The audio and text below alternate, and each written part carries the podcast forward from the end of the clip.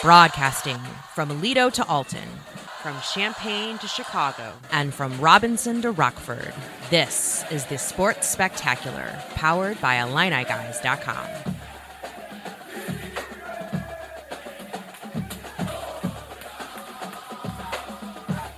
That's right. It's the Sports Spectacular. We hope you're having a great holiday weekend. Larry Smith, Mike Kegley, Brad Sturdy, Patrick Quinn working audio for us. Last year at this time, we took the weekend off to give our crew some time off.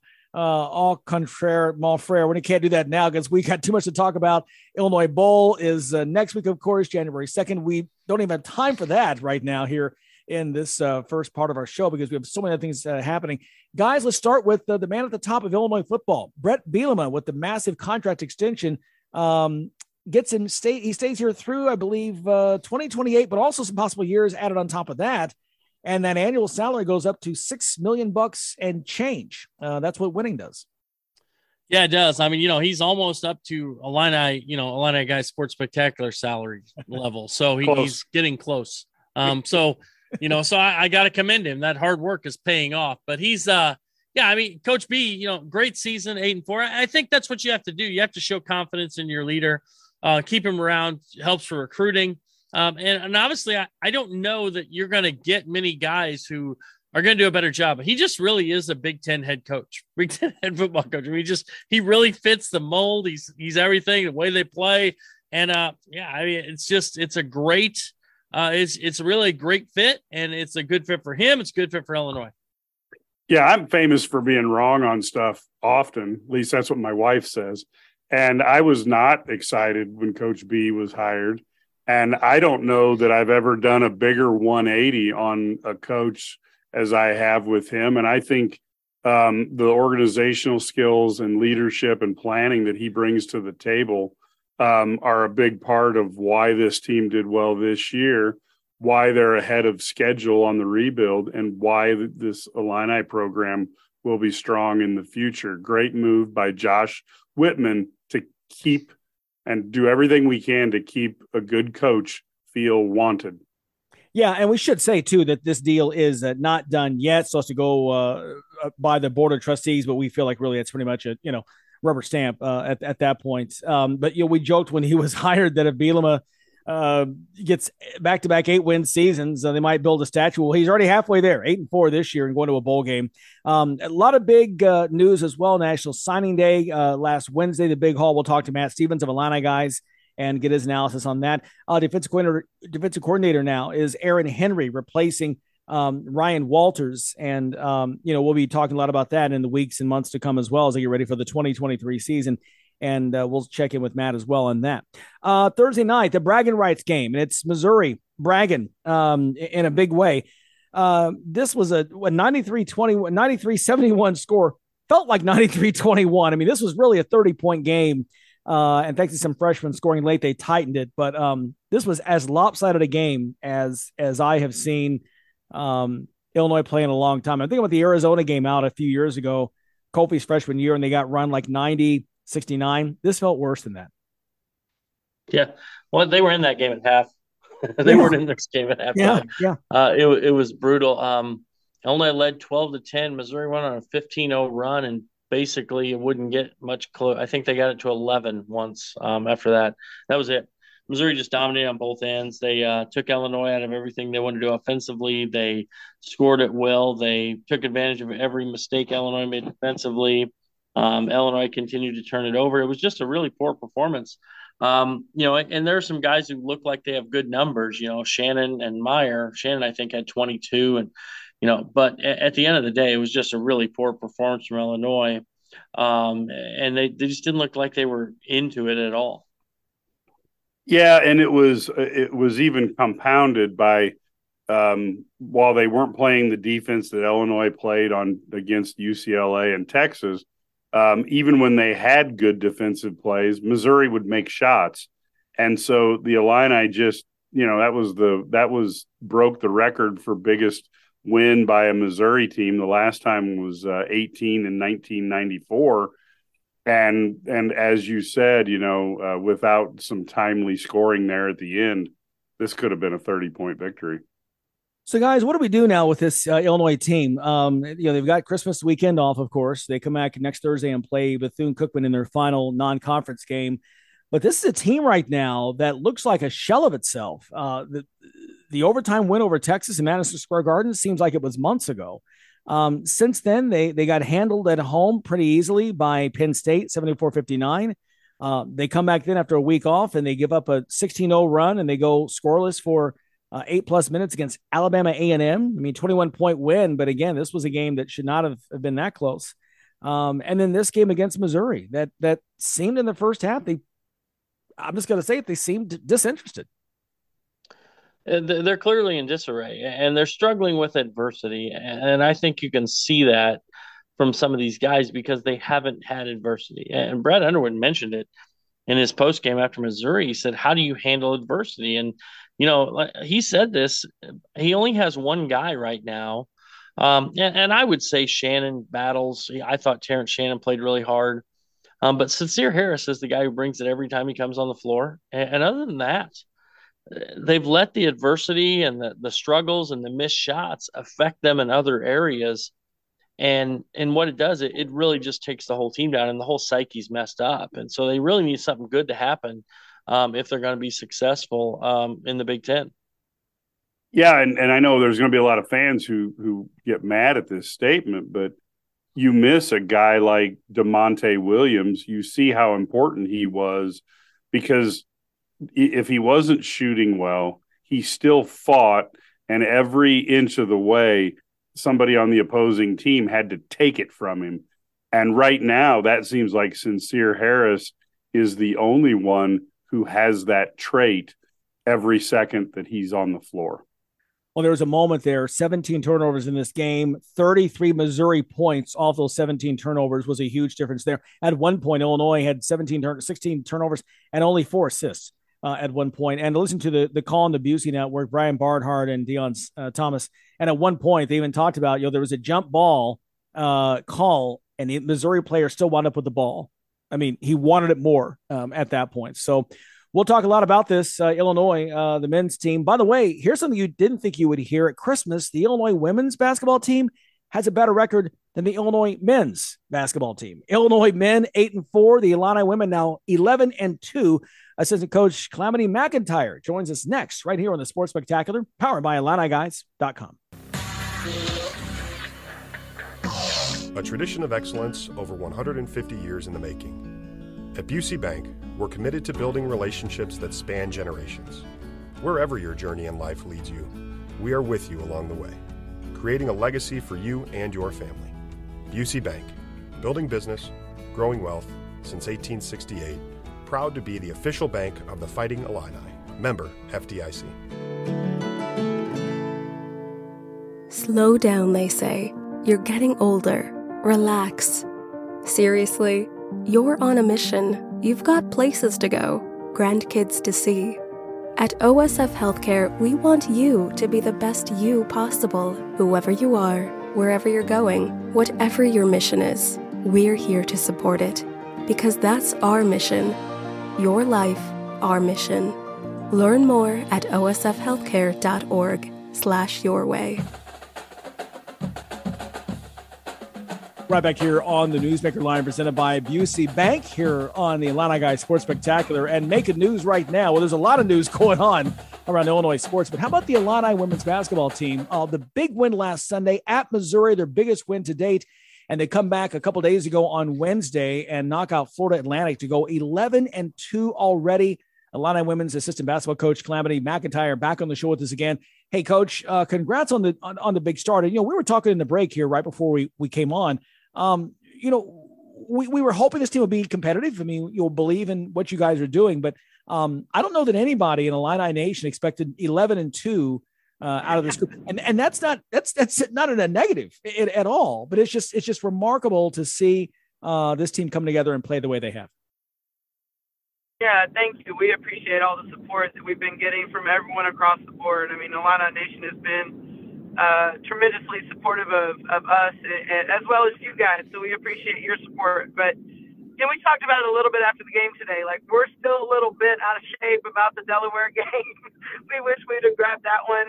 Obviously, going down to the wire with Indiana, you know, we had a chance right there and let that one slip through our fingers. But if you would have told us at the beginning of the season, like, hey, you got a chance to go 11-2 going into Christmas break, you'd probably take that, right? So, you know, as much as we strive to be a little bit better than where we're at, we're very grateful and really proud of our young women for just continuing to get better. Honestly, it's been our focus, just get better each and every day and each and every game. So credit to them for sure.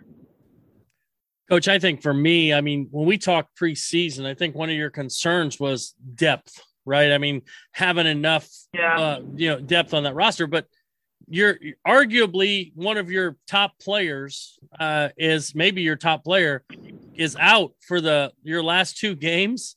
And yet you're still able to win at Missouri and, beat Florida Atlantic. So what's that say? Maybe is that depth developing a little bit?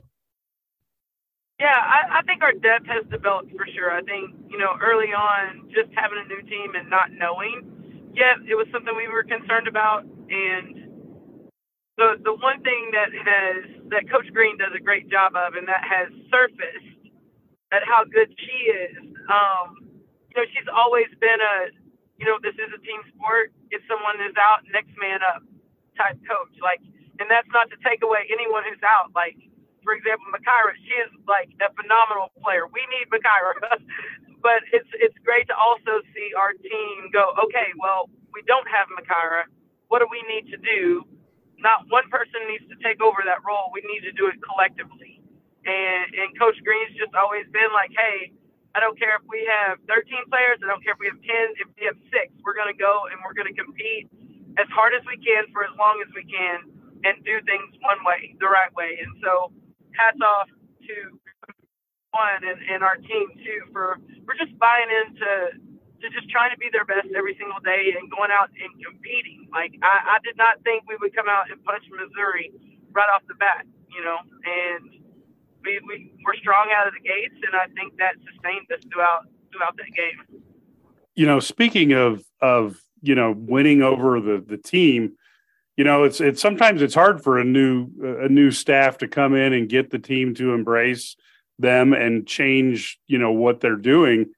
When you start off 11-2, how does that change your approach for this year? Because I'm sure you guys had some goals. Do you elevate the goals once you start really playing well like this? Yeah, you know, we don't ever really sit down and go, okay, these are our team goals for the year. I mean, we know what the expectations are, and we know what we want to accomplish. And when, like, Coach Green always says, we'll be good when we're good. Like, she has been very vocal about, like, she didn't know when we would be good. We'll be good when we're good. Well, I still don't know if we're good yet. You know, we're winning games, but, like, we'll be good when we're good, right? So we just – it sounds so cliche, but we really do just take it one day at a time and one game at a time. And we really do talk every single day about going 1-0. And so for us, I don't know that the goals have changed. I think our team is learning more about things that they never talked about. You know, we're talking about the net and explaining why the net is important, you know, why our ranking in the net is important and what that does for us, you know, whenever the tournament committee goes to select the NCAA tournament team. So they're learning, our team is learning a little bit more about what you have to do to accomplish certain goals. But the goal every day is still the same. Get better every single day. Get 1% better every day and go 1-0 in every single game. So that really – our conversations haven't went too much further beyond that. Talking with Calamity McIntyre, women's assistant basketball coach, and again 11-2 after the big win over Florida Atlantic. You know, I was talking with Coach Green on Sunday after the game at Missouri, and I mentioned to you that I went to that game a year ago at SIU, the one right after exam week. The Salukis punched Illinois in the mouth, and Illinois never responded. Much different this time. The big run at the end of the first quarter, and this team simply went out, scored a bucket, took the lead after they were down by 1, and never looked back. And it says something, I think, in terms of the way that you, the team, the players have quickly learned from the things that haven't gone well this year, that maybe that maybe that hadn't happened before, and for whatever reason. But I want to go back to one thing you mentioned a moment ago, the Delaware game, the first of your two losses this season. Coach mentioned the same thing. Now, I watched the game, so, and we know what happened, but for those who aren't familiar, what is it about the Delaware game that really is stuck in your craw a month later? Yeah. You know, we didn't play well, first of all. Credit Delaware. They played really well, and we didn't play well. Like, we just weren't very tough. And hopefully that game that continues to bother us a little bit, it's probably not so much that we lost, but like how we lost. And hopefully I know we have learned from that game. We have shown that we have learned from that game. But I hope that down the stretch of Big Ten Conference play that we can take that game and use it. We reference it a lot because we don't want to be that team again. We don't want to be a team that gets out tough. We don't want to be a team that's, you know, not first to the floor. The other night at Missouri, very first quarter, ball goes to the floor. Brynn Schupill dives in there. She gets a foul on the play. But no doubt it set the tone for that. So that just wasn't who we were against Delaware. So it is the loss because it's part of that 2 and that 11-2 category. But it's more so how we lost, that we didn't play well, and we didn't do things the way that we do them, and that bothers us. Because you never want to lose one like that. You don't ever want to. Like I said, credit to Delaware, but we kind of helped them beat us. We kind of beat ourselves. So we want to make sure that that's not. If we drop one, that's not how it happens. And so it is. It's still a little thorn in our side from time to time. But I do believe we've learned from it. I think we're a better team for it. What do you, as you kind of, you know, you got through the non-conference at 11-2 and you get ready, you've got some obviously really important Big Ten games coming up, you know, with Wisconsin and then Iowa on New Year's Day. What are your thoughts on those games and how ready are you for this Big Ten slate to get rolling? Yeah, that's a great point, Brad. Like every single game in the Big Ten is important for us. You know, the Iowa game is no more important than the Wisconsin game. Like that Wisconsin game is critical for us. And so coming off break, you know, going into that game, like we got to be sharp. We got to be ready to go. We got to be physical. We got to be aggressive. We got to be in attack mode. And we've got to be able to, our defense travels. We got to make sure that we take our defense on that bus with us up to Wisconsin and that we take care of business. And then as far as the Iowa game goes, we don't ever want to look too far. But the one thing I will say about the Iowa game, because I know everybody's listening, we need butts in the seats at the Iowa game. We went to Indiana and experienced a very, very unbelievable atmosphere at Indiana. And we learned what a home court advantage looks like in this conference. And so the one thing I will say about the Iowa game is we need people to show up for this team and the product that we are putting on the court. That's an exciting brand of basketball. Like I'm getting messages all the time, and the one theme is like, we love how hard your girls play. We love watching their energy, their effort, their togetherness, and that's what makes us proud. And so that's something that I would hope people would want to come out and see, and we just want to invite everybody to come out to that game because we need that sixth man. We need him in the stand. So I'm pubbing that right now. Yeah, so anybody who didn't get what she's saying, I'm going to translate it. They need people to buy tickets and be in the seats. Okay. Just in case you need the translation, I just did it for you. One question for you. Maybe butts in the seats wasn't right. Yeah. Yes. Well, either way. Yeah. You know, you guys played a couple days ago on December 21st. You have a break until December 29th with Christmas in the middle of it. How do you keep the momentum going for this team over the course of an 8-day, you know, break between games and a major holiday? Yeah, that's a great question. So we had a little bit of a break right during finals week. We were able to come off of that pretty good. So the difference with this little break is we'll be away from each other for a little bit. So really and truly, Coach Green told the team in the locker room, you know, after the FAU game, like, go home, rejuvenate, like, get your mind right, get your body right, whatever you need to do to feel good coming back. But they also have workouts to do while they're gone. You know, Coach Kylie Fletcher will be sending them, you know, some workouts to do. Like, they need to move their body a little bit. They also need to take a day or two off. You know, they need to to get their bodies feeling good and feeling right, and it's an opportunity to get going. But you can't take the whole time off. So we'll come back and we'll start practice on the evening of the 26th, and then we'll get in our two-day prep after that for the Wisconsin game. But you know, Coach Green said it after the game, after the FAU game. We've got 3 days of practice to prepare for Wisconsin, but we've got to make sure that we're doing stuff to where they're ready to go mentally and physically whenever they come back in whatever capacity that looks like. Our team is pretty dedicated to getting in the gym. It's not something we're pulling teeth to get them to do. They're constantly asking for extra workouts. They're asking to get extra shots up. So I know several of them have gyms and stuff they can get in back home. So I'm not too worried about it. But I think this group will come back excited to see each other and excited to go back to work. Well, it's exciting to watch. And as Coach mentions, next Thursday, the 29th, Illinois returns to Big Ten play, 1-1 so far in the early part of the schedule at Wisconsin. All conference games the rest of the way. And then the game she mentioned, make it put on your calendar right now, 2 p.m. State Farm Center on New Year's Day, taking on Iowa right there, and put some fans in the seats. Make some noise for this team, 11-2. Coach Calamity McIntyre, hey, thanks so much. Happy holidays. We'll talk with you soon. Absolutely. Thank you guys for having me. You got it. Coach McIntyre, always a pleasure to talk with her. She's so much fun. And again, part of this coaching staff and this program right now, 11-2. Disappointed they didn't get any votes. I know you got to build. I know I get it, but come on. I mean, after the Missouri win, beating a team that had been getting votes, when it ready for somebody to recognize, I guess how you make that happen. You just keep winning. I guess that's the case. So, but again, she joins us here on this Newsmaker line presented by Busey Bank. Stay with us. Much more to come. We'll talk to the Illini gal, Adalia McKenzie, and get her take on this women's team next on the Sports Spectacular. You're tuned in to the Sports Spectacular on the Illini Guys Radio Network. At Busey Bank, we understand you have a vision for your future, and we're committed to helping you achieve your dreams. Since 1868, we've invested in recruiting and retaining the best and brightest associates. Busey's unique culture is one that values and supports you, provides opportunities for growth, and is much more than a job. It's a career. Build relationships, build community, and build your career at Busey Bank.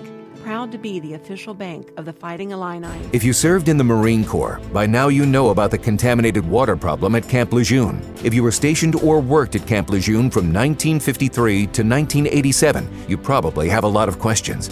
We have some answers. You could be entitled to compensation. Billions of dollars are being allocated to pay for damages to anyone stationed at Camp Lejeune during that time. Unfortunately, it appears that officials may have known the contaminated water problem existed and did little to protect their men. The Semper Fi Code was not honored. If you or someone in your family has developed a serious illness, including various forms of cancer, call this Camp Lejeune legal support line right now. You can't turn back the clock and change what happened, but you can certainly call right now and learn your rights as a Marine. Here's the number. Call 800-254-3218. 800-254-3218. That's 800-254-3218. Paid for by Legal Alert Line. You're listening to the Sports Spectacular, powered by IlliniGuys.com on the Illini Guys Radio Network. Now, let's get back to the studio. Well, we just talked with Coach McIntyre, and as promised, up next is the Illini gal, Adalia McKenzie, who we watched her Sunday just take over the game at Missouri, not only scoring, but also defending their big guard, Haley Frank, giving up 3 or 4 inches. And by my count, she only allowed her 3 points, like in the final 15 minutes. It was pretty impressive. Adalia McKenzie joins us now from the 11-2 Fighting Illini women's team. She is home for the holidays. So, Adalia, thanks for taking your time to spend with us. 11-2. When you began the season, I mean, I know that, hey, you want to win every game. But did you think 11-2 would be where you'd be sitting going into Christmas? Honestly, I don't know.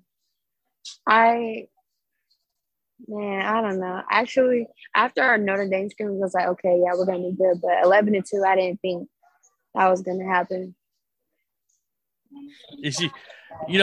I got to go back to last week on the show, I told you had to beat Missouri to get to come back. So now we let you back on the show now because you beat Missouri, and you were fantastic in that game. How a road win too? How big was that game for you guys? Your confidence moving forward in the Big Ten, And also, how much did like maybe playing the Indiana game so close help you going in another road environment? Yeah, that game was a huge win for us. Like, you know, road games are really hard because they have the fans, they have everyone on their side.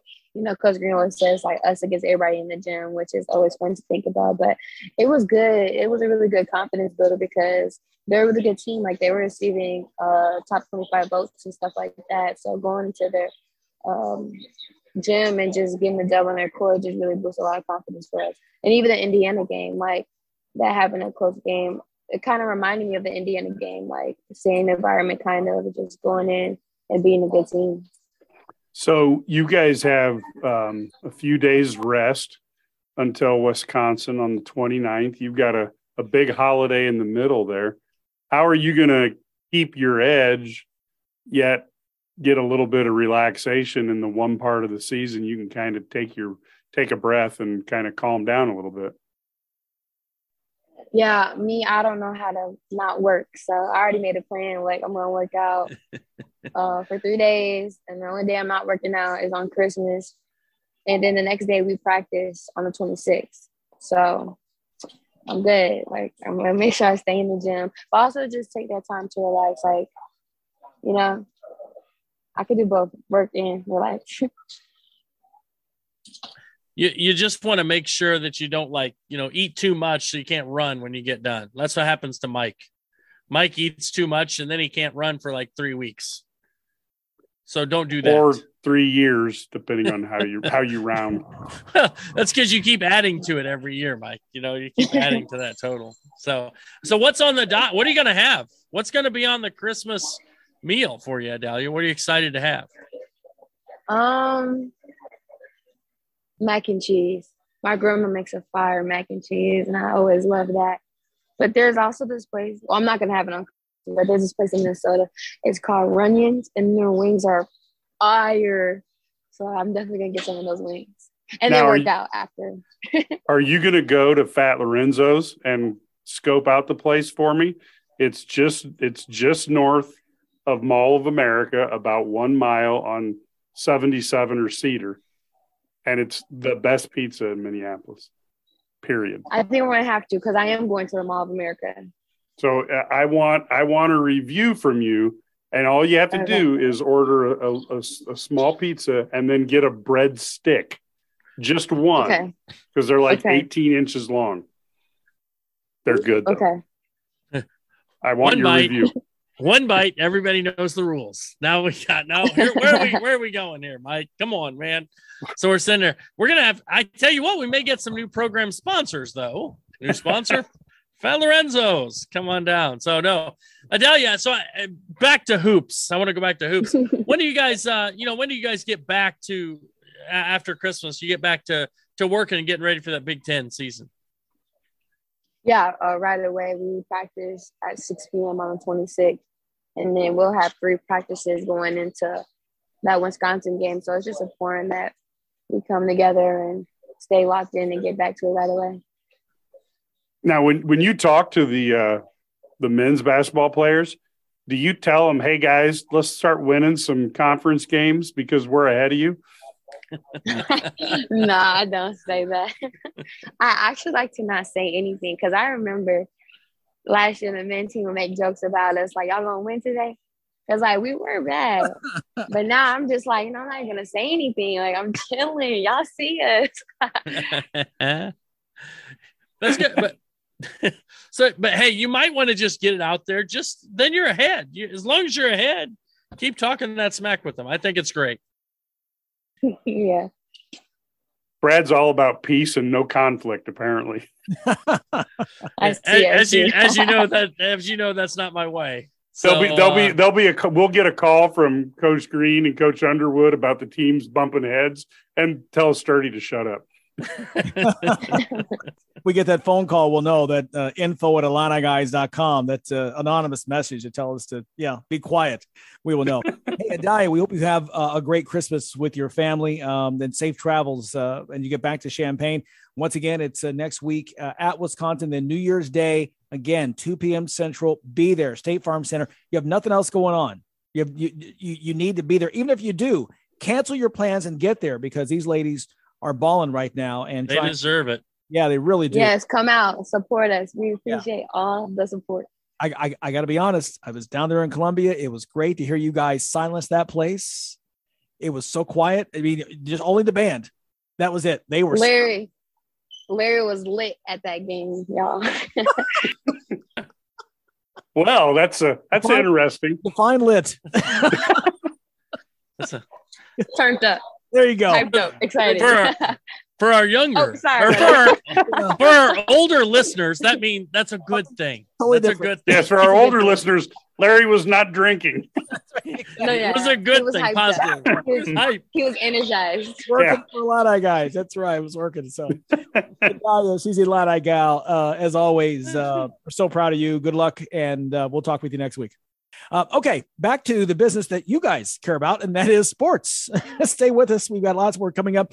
Illinois Signing Day was on Wednesday. Matt Stevens from IlliniGuys.com, the football writer and analyst, is here to break down this class for Illinois. That's coming up next on the Sports Spectacular.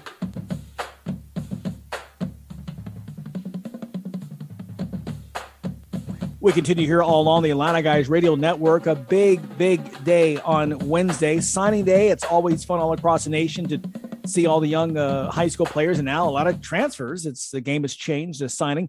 To break it down for us for Illinois is IlliniGuys.com football writer and analyst Matt Stevens joins us. Matt, let's talk about this 20-man class. A lot of speed in there, and a lot of bulk along the offensive line. You can see kind of what he was looking for when Brett Bielema put this class together.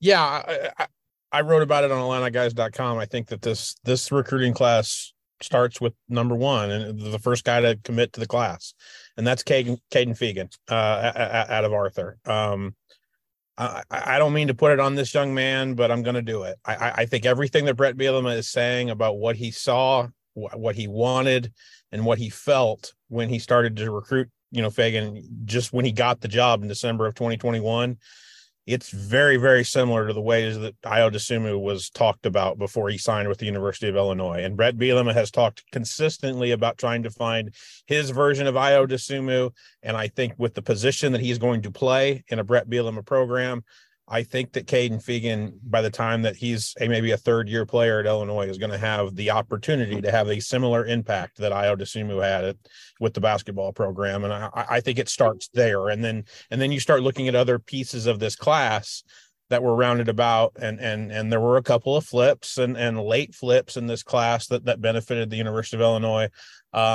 I think that Kendrick Prince, our recruiting, guru here at Illini Guys, would be the first one to tell you that I'm not particularly jumping for joy about this recruiting class, but I'm certainly not in the dumps about it like I was, say, in September when things weren't going as well as it happened to be going in the last month or so here when certain flips started to happen and this class started to look a heck of a lot better. Yeah, Matt, I guess, if you're looking at this, I see two guys who are pretty much consensus 4 stars, maybe a third one, sure. but I see, Feagan and then Antwan Hayden, of course, out of East St. Louis. Right. How big is getting Hayden from that program? And also, not to mention his teammate, also Brandon Henderson, getting 2 kids from East St. Louis. How big is that for Illinois? I think getting JoJo to play linebacker here out of East St. Louis was huge. I think hitting him to be what Joey Okla was for Brett's first full recruiting class, which is basically the signee who was the recruiter of the group, because that's exactly what Joey was last year. That's what JoJo was this year. That was big. And I think that Brett Bielema needed to dip back into one of the best high school programs in the state of Illinois, which is East St. Louis. And I think he needed to make all those coaches over at East St. Louis feel like Illinois was an option for them. The signing of Hayden does that. And then, of course, the flip of Brandon Henderson, who committed to Iowa State very, very early on in the process in the summer. And then, flipped to Illinois is a big deal because I think from a ceiling standpoint, Brad, there are 3 linemen on that East St. Louis line that are going to play Power 5 conference football here next fall. I think Brandon Henderson has the highest ceiling of the three, and one of them is going to Alabama. Brandon Henderson hasn't been playing football for that long, quite frankly. He didn't start playing football until about his junior year of high school. He's very, very raw, but he has an unbelievable skill set. So Brett Bielema wrapping his arms around that program with two players that I think that can contribute once they become upperclassmen, it was a really, really big deal for this recruiting class. The other thing that I was thinking is, special teams was a challenge for the Illini, particularly early in the season and then off and on the punting game.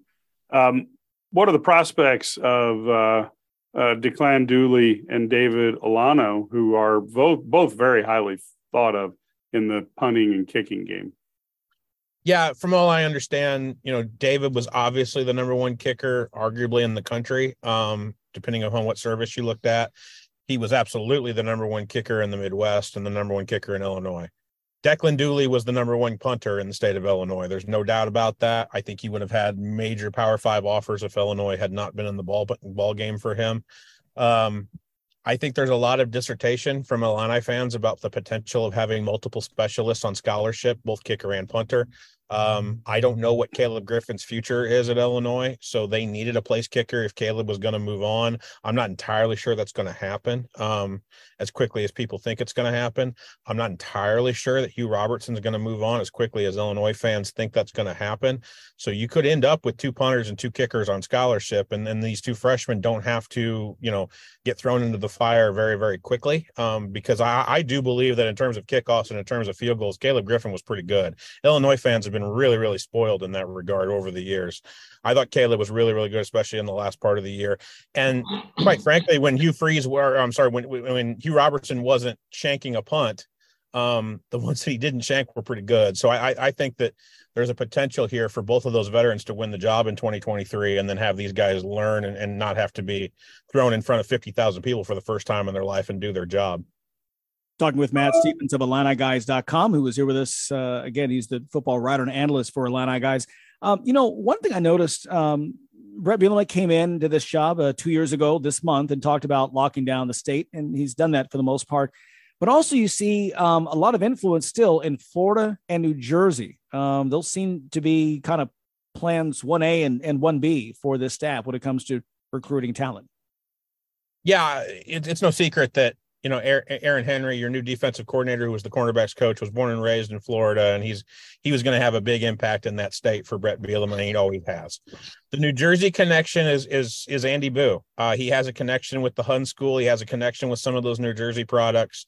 I think that Tommy DeVito having a successful year coming out of New Jersey at the quarterback position allows you to open up a lot of doors there.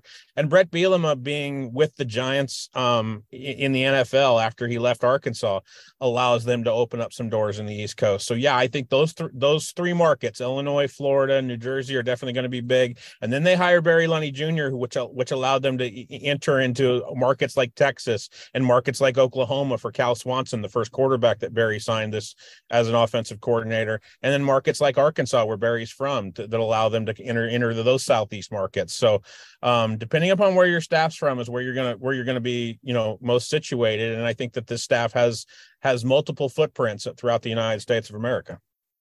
All right, Matt Stevens, we will leave it there. So much to talk about. We will talk more with you next week when you are down in sunny Tampa. And we are gritting our teeth as we fake a smile that you are the one down there in the sun. Matt Stevens, have a great holiday. Safe travels. We'll talk to you next week. See you guys. Appreciate it. All right. Matt Stevens, he's the Illini Guys football writer and analyst.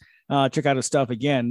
Just did some great work all week long. And again, as he mentioned, shout out to Kendrick Prince as well, our director of recruiting, and the great job they did this week covering this signing class. And we'll see what comes, and we'll see if there are any more additions to this class. Stay tuned for that. Hey, keep it here. Mike Farrell, he's the godfather of recruiting, and he's an Illini guy as well. He breaks down the day in recruiting on this past Wednesday. That's next here on the Sports Spectacular.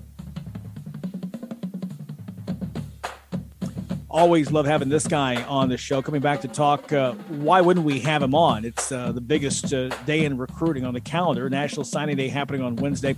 Mike Farrell is the godfather of football recruiting, and he joins us now. Mike, always good to have you on. Hey, let's talk first off about, Wednesday and signing day. The big thing was just so strange. you know, it's not just the, you know, the class of 2023 anymore, because you have so many transfer portals and kids, young men who are already in college, just switching schools. It feels like, and you tell me, you're the expert, it just gave this day a really different feel than what we might've experienced in the past. Yeah.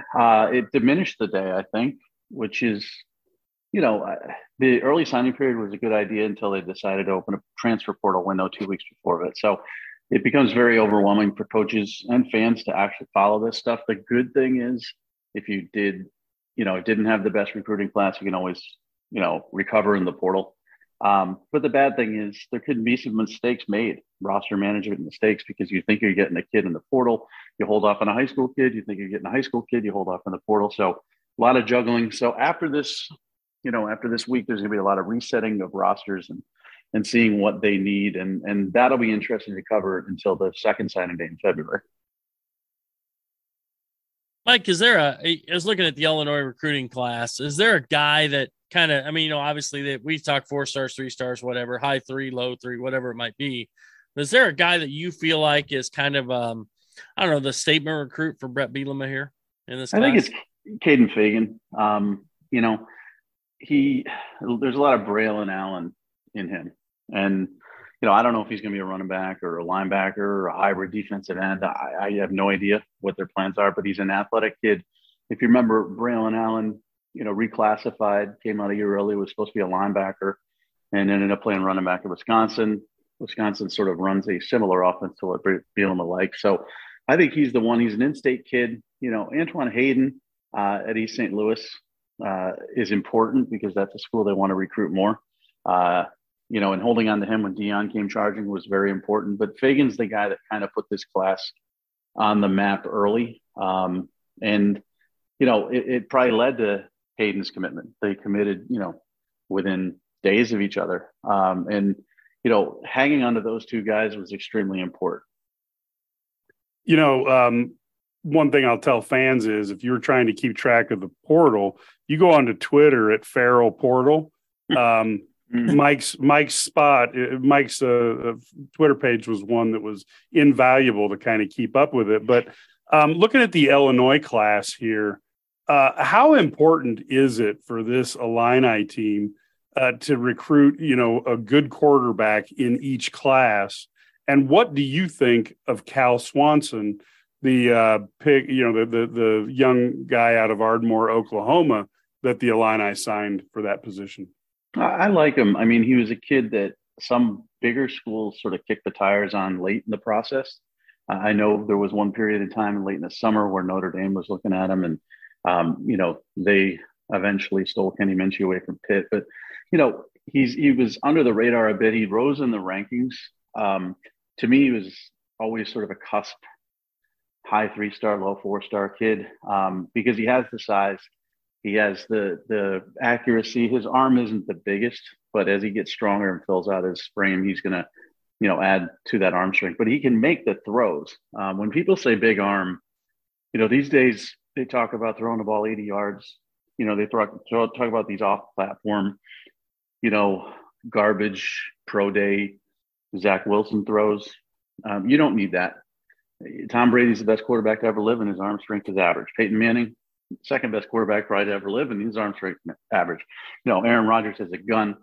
Differences in how you know, I guess game plan for quarterbacks. And I think it's important for them to get high school guys and develop them through the system.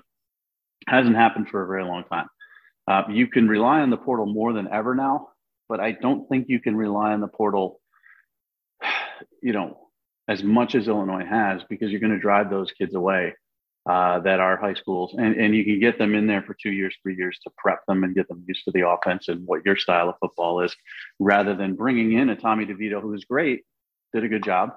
But, you know, now they're trying to get a second year for him. They're very, very short shelf life guys, whereas the high school kids, you can develop and maybe have them for 2-3 seasons. Reminds me of a diehard fan that once told me that if the first thing you talk about a quarterback is a big arm, he's not a winner. And you just got to mention there that doesn't always equate success. That may not be true, but again, it's one of those things that That's I think of Jay Cutler. It was all his arm. They try to do too much sometimes. I mean, Jeff George, like great arms, but sometimes even Brett Favre, who's a legend, tried to do too much. Sometimes it's best to play within your limitations and your, I think Swanson's that type of guy who understands, he's not going to try to fit the ball in where it doesn't belong because his arm's not that rocket that can do that. And like I said, these Zach Wilson types, everybody wants Mahomes now, but there's only one Mahomes. I'd rather have a guy with accuracy. Troy Aikman to me was the most accurate quarterback I've ever seen in my life. Okay arm, but accurate. And that's most important, where you hit a guy, whether you put him in a position to make a play and lead him and throw him open, as opposed to, hitting him behind him a little bit or low or whatever. It makes all the difference in the world. So if I'm a coach, I'm scouting and looking for accuracy. I want the big arm and accuracy, but accuracy is the most important thing. Talking here with Mike Farrell, the godfather of recruiting. And to your point, Troy Aikman, when you look at his numbers, not gaudy numbers at all. In fact, you're almost kind of surprised they're so low, but he's got the rings to show for it. Let's get to, some Big Ten recruiting. We're going to talk with Tom Cakert of Iowa Rivals here in a moment. Boy, the big loss there with the big lineman that on the eve of signing day flips and goes to Alabama. Overall, just give me your overall thoughts in terms of Big Ten and how the teams did. Well, obviously it starts with Ohio State, and I don't think anybody can really compete with them on a national level in recruiting in the Big Ten. So you really just put them at the top every year and then work your way down from there. And that's where the jockeying for position occurs. You've got the Penn States and Michigans that you traditionally expect to finish in the 2-3 range. And then after that tier, then it's fair game. And this is where Illinois, can be in the middle of the pack here, with Nebraska, Iowa, Minnesota, Michigan State, those type of teams. So the rich are going to get richer. That's just the way it is.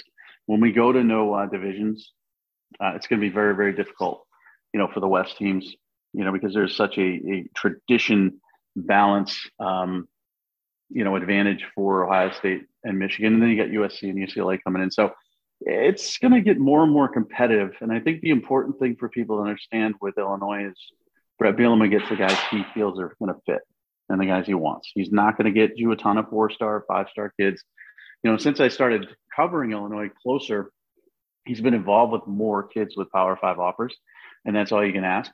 And you just got to hope, like this season, they were very, very close to a special season.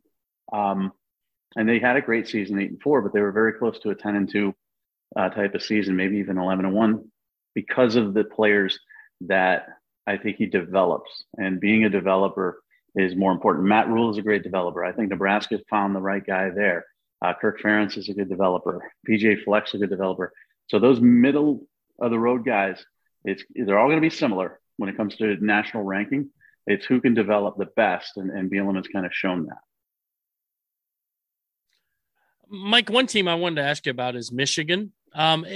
Is this maybe not the level of class team coming off back-to-back college football playoffs that you expected from Michigan?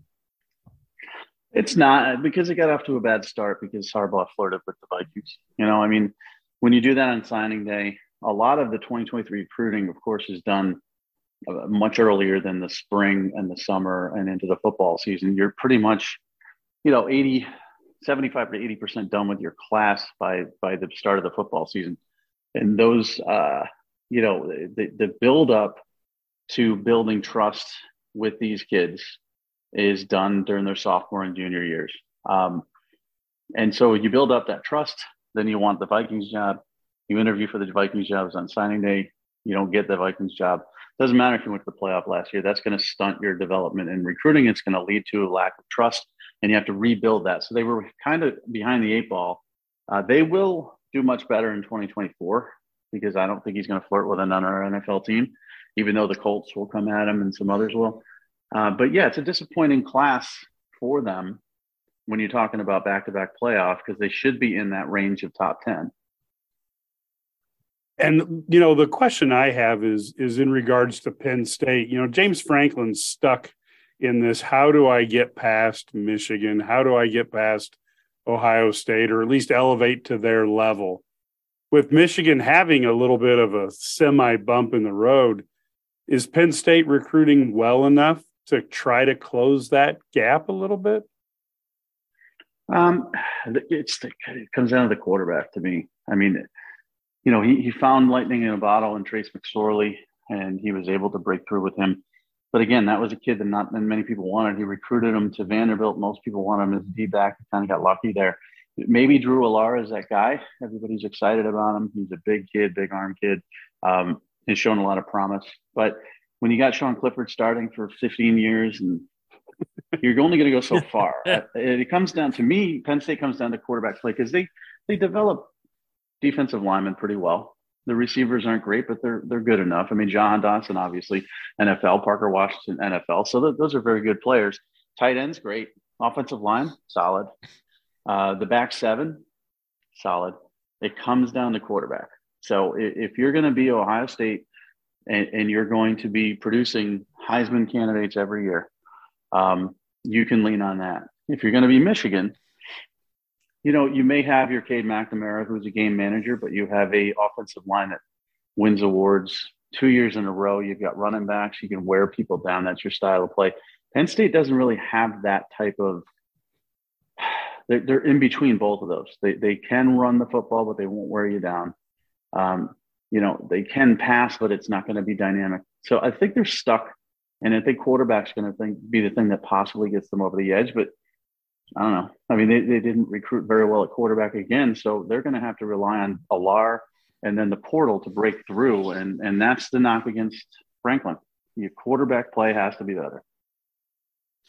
Well, Mike, which one of the – we've had some coaching changes, obviously, you know, Wisconsin and Purdue, and, you know, as we look at these changes and we look at some of these guys stepping into these new roles, which guy did well at signing day, maybe getting some flips or getting some surprises? I think Rule, to me. You know, Wisconsin did pretty well, but it's a small class. His pickle was brought in there late. He didn't want to sign a big class. You know, obviously, to me, Matt Rule has the number 4 class, at least in my rankings, in the Big Ten, which is very good for Nebraska. You know, they kept Malachi Coleman home, who's a freak athlete, 6'5", 200-pound, you know, 100-meter, 10.4 kid. He's a freak. He doesn't really know how to play football yet, but he could be really, really good. You know, so I think Rule, you know, kind of made a splash. Deion tried to get Coleman. You know, now they're in it with Dylan Raiola, who decommitted from Ohio State, whose dad played at Nebraska. I think there's a lot of buzz going on there. Wisconsin will be okay. I think Fickell will recruit well there, but to the level, again, Nebraska's the one school that has a chance to maybe – break out of this middle of the pack. We're talking about the Wisconsins, the Iowas, the Minnesotas, the Illinois, the Michigan States. Nebraska has a chance to do that because Rule has done it before on a college level. He's got NFL experience, and he's putting together a staff that can really recruit. So they're kind of scary to me. Now, again, they've sucked forever. And until they stop sucking, we don't have to worry about them if you're any other team in the Big Ten. But this is it. Scott Frost was a guy we didn't know he could coach. And he couldn't. Matt Rule can coach. And then finally, if you're a fan of a team like Rutgers, with obviously Coach Shiano has a good resume at that school, and he's coming back trying to rebuild it, and you've got all these new coming coaches in the Big Ten, how's their recruiting going, and what is it going to take for a team like that to even make it into that middle group? Mm-hmm. There's a lot of talent in the state of New Jersey. It's a little bit down from the real amazing years to me, the Greg Olson to Brian Toll to Brian Cushing to Will Hill, like really, really great football players. New Jersey's a bit down. The Boscos and Bergens are a little bit down as well. Everybody's recruiting it. You know, he wants to build a fence around the state of New Jersey. I don't think that's even enough. And Shiano's, I mean, he's only got himself to blame. He had this going, his best recruiting class. was the year he left right before signing day to go to the Buccaneers. So now he's trying to rebuild. And now we're in a different world. You know, you could talk about New Jersey and New York and NIL and all that garbage. You cannot compete if you're Rutgers with the big boys if they want a kid in the state of New Jersey. So I don't know what the answer is. I think it comes down to everybody but Ohio State. Get the players you want, develop them, become a tough team, a team that you don't want to play, a team that if they sort of scrap with you into the third quarter, you're going to have a whole lot of trouble finishing. Be very pesky, annoying, physical. And they're not even close to where, you know, Minnesota, Wisconsin, you know, Illinois after this past season, Iowa, those type of teams are much more physical, much peskier. So they got a long way to go. I don't know. If I'm a Rutgers fan, I mean, I always deal with Alabama fans, and they're the most spoiled human beings on earth. I always tell them, I say, you know, stop whining. You didn't get a 5-star or a kid's not ranked high enough. Try to be a Rutgers fan for a week. Yeah. And I always use Rutgers as the example because they've sucked for so long, except for those few years Shiano had it going on. It's not for the faint of heart. I mean, Illinois fans know this feeling, but Rutgers has known this feeling forever. Good point. Mike Farrell, one final question before we get to you. I know Mike said final, but I'm going to squeeze in one final one before the break here. You followed this for so long. You are the expert in this. How would you change the recruiting process, signing day and all that as it exists right now? Again, we started off here with this interview. It's so different than it was even just 2 or 3 years ago. What would you recommend that they change to make it a better process? I do two things. I always was a proponent of an early signing period, but I didn't think it should be December. It's not far enough from February, and it's not far enough removed from the coaching carousel, all the coaching changes that occurred. And even when you don't have a portal window, I would get rid of that too. I would go back to the portal. You can go in anytime, 365 a year. But even when you didn't have a portal window, a lot of those kids are going to make those decisions in late November and early December. Put the early signing period in August. And, you know, you have one caveat, which is if your head coach gets fired or takes another job or whatever, then you can get out of your letter of intent. But a lot of kids are ready and locked in to get rid of this decision, this burden of a decision off their backs heading into their senior year of football. Let them, you know, sign in August and let them out of their letter if, say, you know, Fickle, you know, goes to Wisconsin, and there's a lot of shuffling that can still occur, and you can handle that on a team-by-team basis. But get rid of the portal window, which I think they will. I mean, this 45-day right in the middle of all this madness is just not sustainable. And then make the early signing period August, and then have your second signing period in February, and I think you've got a much more manageable calendar. I like that. And like you said, for the kids who are ready in August, get it out of the way, let them play their senior year and not worry about it. Just, you know, that's fun. Yeah. You know, have fun with it. Yeah. It should be fun. Hey, Mike, we will leave it there. Always good to talk with you. Happy holidays to you. And as Mike mentioned, people, make sure you follow him on Twitter. Mike Farrell, thanks so much for your time, and we'll talk to you soon. All right. See you. All right. Mike Farrell joining us here. Once again, he's the godfather of recruiting, and give him a follow. He not just knows his stuff and breaking down things right now, but boy, what some great advice for possibly the future, what we could see. Stay with us. Our conversation continues after this. Slow down, they say. You're getting older. Relax. Seriously, you're on a mission. You've got places to go, grandkids to see. At OSF Healthcare, we want you to be the best you possible, whoever you are, wherever you're going, whatever your mission is. We're here to support it, because that's our mission. Your life, our mission. Learn more at osfhealthcare.org/yourway. You're listening to the Sports Spectacular, powered by IlliniGuys.com on the Illini Guys Radio Network. Now, let's get back to the studio. As we continue the conversation, let's turn to a little baseball now. And how about the guys at shortstop, the all-star shortstop that was a Giant for a minute and then winds up, where's he going? New York Mets? Yeah, going to the Mets. Well, fails the physical with the Giants, or they find a red flag on a physical. He's like, all right, well, the Mets give him, evidently they thought that 13th year was just too much. So the Mets only gave him 12 and at 315. I'm sure he'll find a way to get by on that, that much smaller contract, but you know, it's tough. Yeah. Well, I mean, at least the Mets towed the line on this. We will only give you 12 years. I mean, that's some discipline. Yeah. I got to be honest with you. These baseball owners are absolutely crazy. It's crazy. Yeah. Carlos Correa, the all-star shortstop. It's just insane. Let's say in New York, meanwhile, Aaron Judge, another player the Giants thought they had, and he ends up staying in New York 9 years, $316 million. I can't even say it. And then this week, he is named the 16th captain of the Yankees. I mean, only 16 in team history. I mean, you know, again, you're the man when that happens, just like Derek Jeter. Yeah, it's impressive. Judge's been, he's faced the franchise. That's why the Yankees had to sign him. He is the face of their franchise right now. And, you know, of course, when you hit 62 home runs, I guess you get to be the face of the franchise. It's pretty good. Good year. Yeah, and there's only been like 16 guys who've been Yankee captains, and kind of the cool part of that is Lou Gehrig was the captain until 1939, and then the Yankees decided there would never be another captain until George Steinbrenner made Thurman Munson the captain in 1975.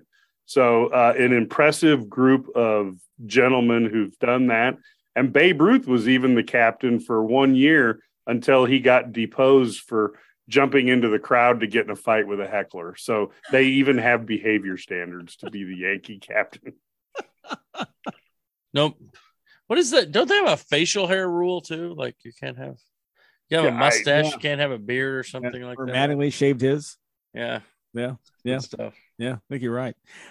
Hey guys, I want to throw this out there. Something I saw earlier this week, you know, Deion Sanders goes to Colorado, head football coach. You know, there are people who thought he dissed Jackson State because it's an HBCU and he should have stayed there to help them. I'm of the opinion that this is capitalism. If he were the coach at Western Illinois and led them to 11-0, would you be mad if he went to Colorado? I mean, I get it. You guys are Eastern grads, so it's up to you guys. But yeah. So, yeah, if he was winning at Western Illinois, Larry and I would be mad. No, but no, here's the reality. None of these guys, this is normal. And I don't know the whole, whether it's an HBCU or not, doesn't mean anything. I mean, like it does, but I mean, it's good that he was doing that. But at the same time, it's no different than leaving anywhere else. Yeah. And he was never shy about the fact that he was going to be there. He's going to get it done there. And then he's going to move on. He went on 60 Minutes, Brad. He told us. And I'm going to tell you right now, he wins at Colorado. He's probably going to end up back at like a Florida State, or he's going to end up at Florida, or he's going to end up at an SEC school. Maybe he's going to replace Saban at Alabama. I don't know, but if he wins, he's going to move up again. And that's just the nature of the beast. Yeah. He's going to be there for 3 years. It's either going to be feast or famine. He's either going to be there 3 years and move on to the next step like you described, or it'll be like, oh my goodness, what just happened? And then he'll be finding his way out of Boulder. I think it's a little bit of a high risk because of his lack of experience, but it's also a high reward because of his unbelievable success that he's had and the great personality that he brings with it. Well, he's bringing some of his best players with him from Jackson State, the former five-star recruit Travis Hunter, who went to Jackson State because of Deion, announced this week that he's going to follow him to Boulder. That's huge. His sons, who are both talented players, they plan to go. You know, he's got swag, and he clearly has a message that kids are listening to. And look, on the lower FCS level, he's shown that he can win. And now the question is, to your point, can he get it done here? His methods are unorthodox, but let's see what happens. I'll be honest with you. When I've heard him speak, you know, I remember him being prime time and he was all show. And what we didn't realize was that he wasn't just all show. He was show in the game, but this is a dude that put in the time and practice too. I don't think people realize that. Yeah. you know, he was a good teammate. He was a guy that put in time in practice, and he was really technically sound in addition to being a freak athlete at the cornerback position. So I think we forget that. And so I've heard him speak to his team, and some of these locker room speeches that they're fantastic. Like, I mean, his press conference the other day was fantastic. I enjoy listening to him talk more than I ever did when he was doing on the sideline stuff with the NFL. I mean, he really is like, and he connects with these kids. You can see it. Yeah. And I'll tell you, as a longtime Cowboy fan, he was amazing as a player, the stuff he could do. He could talk about, you know, what the other offenses were doing. And then you watch this guy who literally by himself would shut down a third of the field. That's why when I hear the word cover corner and they bring up today's players or the players between now and then, there's no comparison to what Deion did. And I wouldn't bet against the man, because he has that determination that goes along with talent that's so rare. He's impressive. And you're right. I think, you know, he's had some health issues now. And so at this age, he's north of 50. He's no longer worried about, you know, the flash. I think the wins and this is his next thing. To Brad's point, he always worked hard to be that guy on the field. And like you said, to be the best corner in the game. And he was at that time, and one of the greatest of all time. Now this is his drug, if you will. And so I said before, when Georgia Tech was, you know, possibly in the running for him, I thought he would kill it in Atlanta, because Atlanta right now doesn't have a megastar for the first time in decades. That didn't happen, but you know, look, the bar is set real low. Were they 1-11 this year? I mean, did they score, I don't know, more than 2 touchdowns a game? I don't know. It was a pretty bad year. They're terrible. Yeah. It's nowhere to go but up, I guess, for him. You know, we lost a legend this week, Franco Harris, the Pro Football Hall of Famer. Of course, the Immaculate Reception, died this week at the age of 72, ironically days away from the anniversary of that famous catch he made against the Raiders at the old Three River Stadium. Yeah, thanks for bringing that up. As a Raider fan, that really, again, as well documented my Raider fandom, and you guys just keep going. Ebbs and flows. So yeah, and here we go. So I have great respect for Franco Harris as a football player, but he was, you know, it's one of those things. But as a Raider fan, man, he put a lot of bad mojo on our Raiders over the years. So, but no, what a great running back, great guy. Really, you know, just our, you know, my condolences, but you know, he was special. He was a special player. Yeah. As a Cowboy fan, they put 2 Super Bowl victories up over the Cowboys. And the one thing about Franco Harris was he was cerebral, and he was kind of the cerebral assassin out there. And he would go out of bounds as opposed to just getting hit for no reason. And even as a child in the 70s, I would watch that and I go, that guy's pretty smart, because those other guys are big and they're pretty mean. And I always thought what a great guy he was. He was also very patient and well-spoken with the press. He would listen to their questions. He wouldn't, you know, get all upset like a Ditka or a Parcells. I was very sad today when I read he passed. Yeah, I was, as I mentioned to you guys back in my CNN days, got a chance to interact with him, interviewed him a few times, and you know, spent some time with him as well at the inauguration back in 2009, and class act. And as I put in my Facebook post, that he was somebody that he always had time for others. He never big timed anybody. If they wanted to talk, if they wanted to tell a story, if they wanted a picture, and they wanted an autograph, I mean, he would acquiesce. I mean, it just was. It was incredible. And I learned a lot about, you know, humility and patience and kindness and respect. And he did that. I mean, he's Franco Harris. I mean, he didn't know anybody anything. And yet I never saw a time that he just was not gracious. I mean, I saw him in banquet settings when he got an award. I saw him in interview settings when we were interviewing him and his cell phone kept going off. It's the Super Bowl back in 2006 when the Steelers and the Seahawks played. And his cell phone kept ringing, and he kept apologizing. We didn't care, but it really bothered him. It bothered him that he felt he was putting us out, and we kept saying, no, we're good. You know, we're fine. He just was always that kind of guy. And unfortunately, the, you know, big plans this weekend, Steelers and Raiders are going to honor him, you know, 50th anniversary of the catch, retire his jersey. I'm stunned it hadn't happened already. And so certainly now a different pall on that, but Franco Harris no longer with us at the age of 72. And certainly all of us here, our thoughts and prayers go out, not just to his family and friends, but the legion of fans out in Pittsburgh. And there are many who certainly felt this loss. He was just a class man, not just an athlete, but a class man. No question about that. Stay with us here. We've got much more to come right here on the Sports Spectacular, powered by IlliniGuys.com.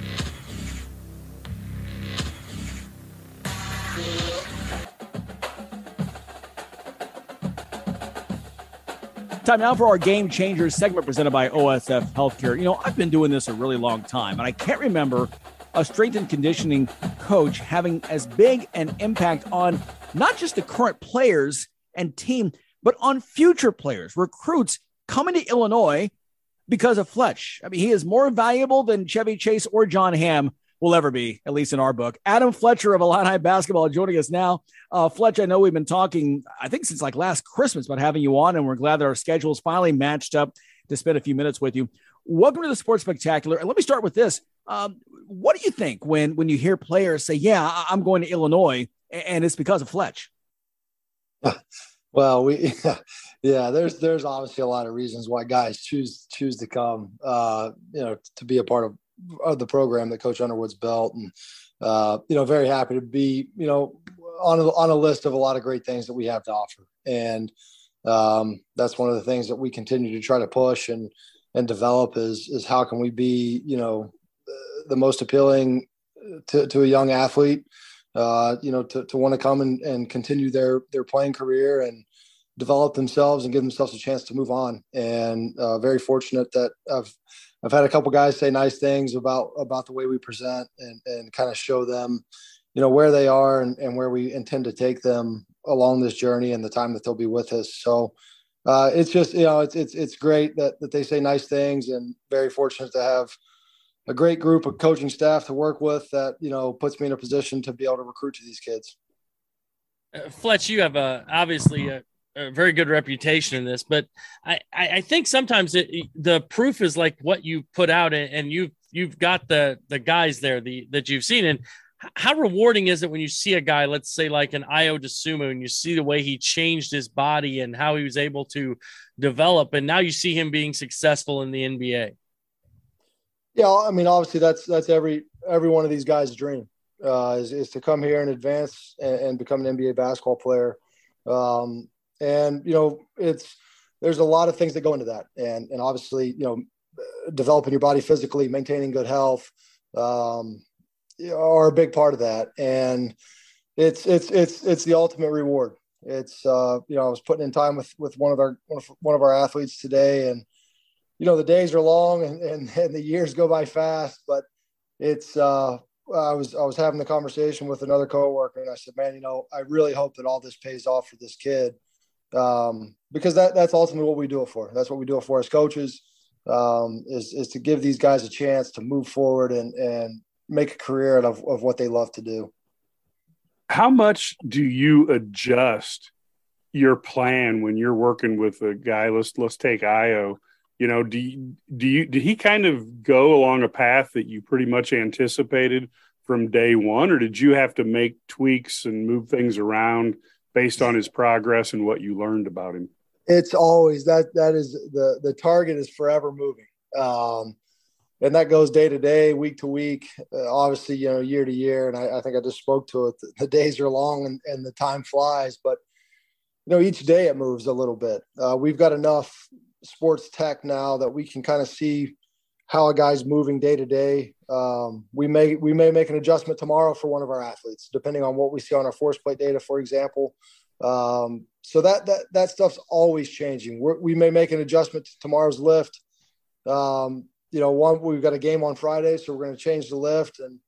And based off of the data that we collected today from how long practice was, how intense practice was, those are just examples, but we're constantly changing kind of the day-to-day, but we always have the end goal in mind. And we're never going to push a day or try to get something out of a guy on one day if we know that they're not physically ready or capable. And, again, very fortunate to work at a place where they've given me tools to kind of assess guys every day and make sure that they are feeling good, moving well, and are ready to go. And if they are, then we're going to have a good training day. And if they're not, then we're going to back off. We may do I'm a licensed massage therapist. We may do more massage that day. We did more movement. It's constantly changing. And that's my job, is to make sure that we're moving that target, but also have an idea of where we're going at the end of the road. Talking with Illinois basketball strength and conditioning coach Adam Fletcher here on the Game Changer segment presented by OSF Healthcare. Now, I have not seen all the new facilities there at Ubbin, so I'm going to let the other guys ask this, but I do want to get to – I don't want you to give away the secret sauce, but one of the cool things to look at every fall is the transformation that guys make when they first come on campus, like early June, and then 90 days later, how their body is really changed. So – again, I want you to, we all would love to take notes because we all could, let's be honest, we all could use some toning up to be put it mildly. But what is it that you kind of take on with each one of these guys to transform their bodies really before the preseason even begins?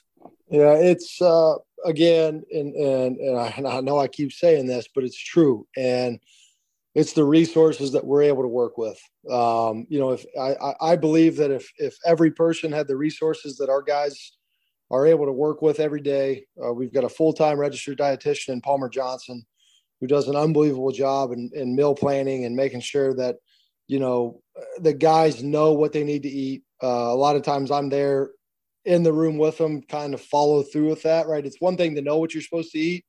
And then it's another thing to actually execute what you're supposed to eat. We all know what's right, but when we're making that decision, sometimes it's easy to get off. And we've got a great base of support in Palmer, who really dials in. This is what this guy should eat. He's the registered dietitian. He's the professional in that area, and then he and I work together in executing that plan. So I want to start with nutrition because that's number one. If we don't eat the right way, or the right amount at the right time, then we're not going to be able to make these body composition changes. And then you build that in with, the intensity of practice that Coach Underwood runs.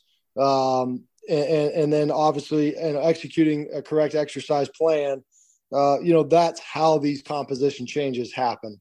And it's an everyday process. We don't ever get lost in one day, but we don't get lost and make sure that we don't run out of a week. And, so some days I say that to say a guy may make a mistake, but we're not going to lose our vision because of one mistake that's made. I think it's a process. It's over time. It's learning their body. It's falling in love with it. And we have a unique way of getting our guys to really embrace that. And I think that's what's led to the success in the body composition changes that, people have seen. So Mike eats a lot of pizza. That's probably not the dinner that you're having for every meal for these guys, right? Yeah, that's right. But again, we get on these recruiting presentations, and I'll admit, guys, I'm not a robot either. If there's a cinnamon roll breakfast from time to time, I'm gonna have a cinnamon roll, right? I think it's important to have balance. I think oftentimes you can lose a guy early if you're trying to force something on them that's completely new, and the way that we go about it is getting them to understand how it will help their body long term, but in the immediate and just in terms of fueling. But that part is really, really important, and it's a touchy subject in how you get an 18, 19, 20-year-old kid to buy into eating that way consistently. Fletch, is there I guess and following up there is what's the hardest part? Maybe that is it. What's the hardest part when you have these kids? Is it to get them to be in the weight room? Is it is it losing maybe some fat for some of them? Is it gaining muscle for some of them? Or is it the dietitian part of it? What's the hardest part? Honestly, the hardest part is, and I talk about it all the time. We call it the other 23. They're with me for an hour. And that hour is really, really important. If we can't touch them in a way that make them fall in love with it, then the other 23 is going to be so bad that it won't even matter what we did in that hour.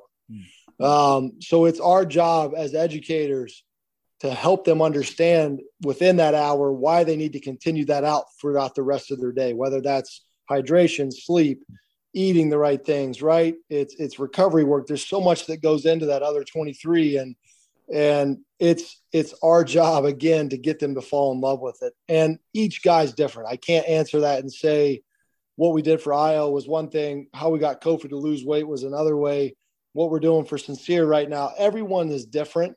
And I think that's important for them. They know that it's different. It is individualized. What we did for Sky is completely different than what we're doing for Ty Rogers. And so, you know, each guy gets a different plan. It allows them to take ownership of it. And, you know, how we got Kofi to lose weight is completely different than how we got Dane Danger to lose weight. It's just, again, each body's made up differently, and it's our job to kind of help them understand what's going to work for them. One of the things you brought up there that was interesting was the word recovery. And when we took the tour, Josh talked about, you know, he's roughly a little bit younger than I am, but he talked about how recovery was what was really worked on nowadays that was different from his time as an athlete. What different goes into workouts, you know, to help recovery that maybe people don't even realize is going on? Yeah, we have a say in our program, work hard, recover harder. For us, we're going to practice hard. We're going to play hard. We're going to, you know, I think the proof is in the product that we put out on the floor with Coach Underwood. If you think about a Coach Underwood team, you think about a team that's going to play hard, right? And it's going to be a relentless pursuit. And I don't think that just speaking to that matters, because I think, again, when you see the product, you understand that it's happening. The other side of that is the recovery. And for us to be able to do that every single day, we do have to recover harder. It's more important that these guys are taking care of their bodies, again, that other 23, than what may be happening in that moment. Sturdy put on the Illini Guys message boards some of your video from your playing days as a Red Hawk for Miami University in Ohio. And so we all admitted you got a bit of game, and you never talk about that. But here's the thing. Was Fletch the player? Would he have listened to Fletch the coach back in the day? It's so funny. So, yeah, I honestly, yes, because I was always trying to figure out a way to get healthy. If you saw the video, you probably realized that I had 2 knee braces, an ankle brace. I was probably wearing an elbow pad, a headband. Who knows? They basically taped me together and put me on the floor every night. So I would have loved to have known some advances in the recovery area. I'm out of time. I got to squeeze in one more. We've got the story, of course, of Luke Goody. We've heard about that surgery. Do you already have a plan together of how you'll work with him and get him back on the court? Yeah, I had him in the weight room today with me. There's going to be a plan there in place. Again, it was a bone injury, and like I said, those are hard to limit. But I believe that, you know, with our process, we know what he used to jump like. So, you know, I can guarantee you one thing: we won't bring him back until we know he's back to what he used to be. Yeah. Well, we know that the program's in good hands with you, Fletch. Thanks again for so much for your time. We can't wait to see you back on the sidelines here this season, very shortly. We'll talk to you soon. Absolutely. Thank you. All right, Fletch. Thanks, Adam Fletcher. He's the strength and conditioning coach for Illinois basketball on this segment presented by OSF Healthcare. You're listening to the Sports Spectacular, powered by IlliniGuys.com on the Illini Guys Radio Network. Slow down, they say. You're getting older. Relax. Seriously, you're on a mission. You've got places to go, grandkids to see. At OSF Healthcare, we want you to be the best you possible, whoever you are, wherever you're going, whatever your mission is. We're here to support it, because that's our mission. Your life, our mission. Learn more at osfhealthcare.org/yourway. At Busey Bank, we understand you have a vision for your future, and we're committed to helping you achieve your dreams. Since 1868, we've invested in recruiting and retaining the best and brightest associates. Busey's unique culture is one that values and supports you, provides opportunities for growth, and is much more than a job. It's a career. Build relationships, build community, and build your career at Busey Bank. Proud to be the official bank of the Fighting Illini. Packages start at $29.99 a month with signed agreement. Restrictions apply. Speak to a representative for complete offer details. See Vivint.com for license details. Terms and conditions apply. Homeowners, if you're looking for the best in home security and smart home technology at a price you can actually afford, we have great news. Now you can get Vivint's award-winning home security systems starting at about $1 a day. U.S. News and World Report has recognized Vivint as the best professionally installed home security system of 2022. And right now, you can get Vivint's home security technology for about $1 a day. Plus, get free professional installation from a licensed technician. Protect your home and loved ones for as low as $1 a day. Call right now for your free home security consultation. 800-613-8053. 800-613-8053. 800-613-8053. That's 800-613-8053. Hey, this is Tim Sinclair, public address voice of the Chicago Bulls and Fighting Illini basketball, and you're listening to the Illini Guys Sports Spectacular.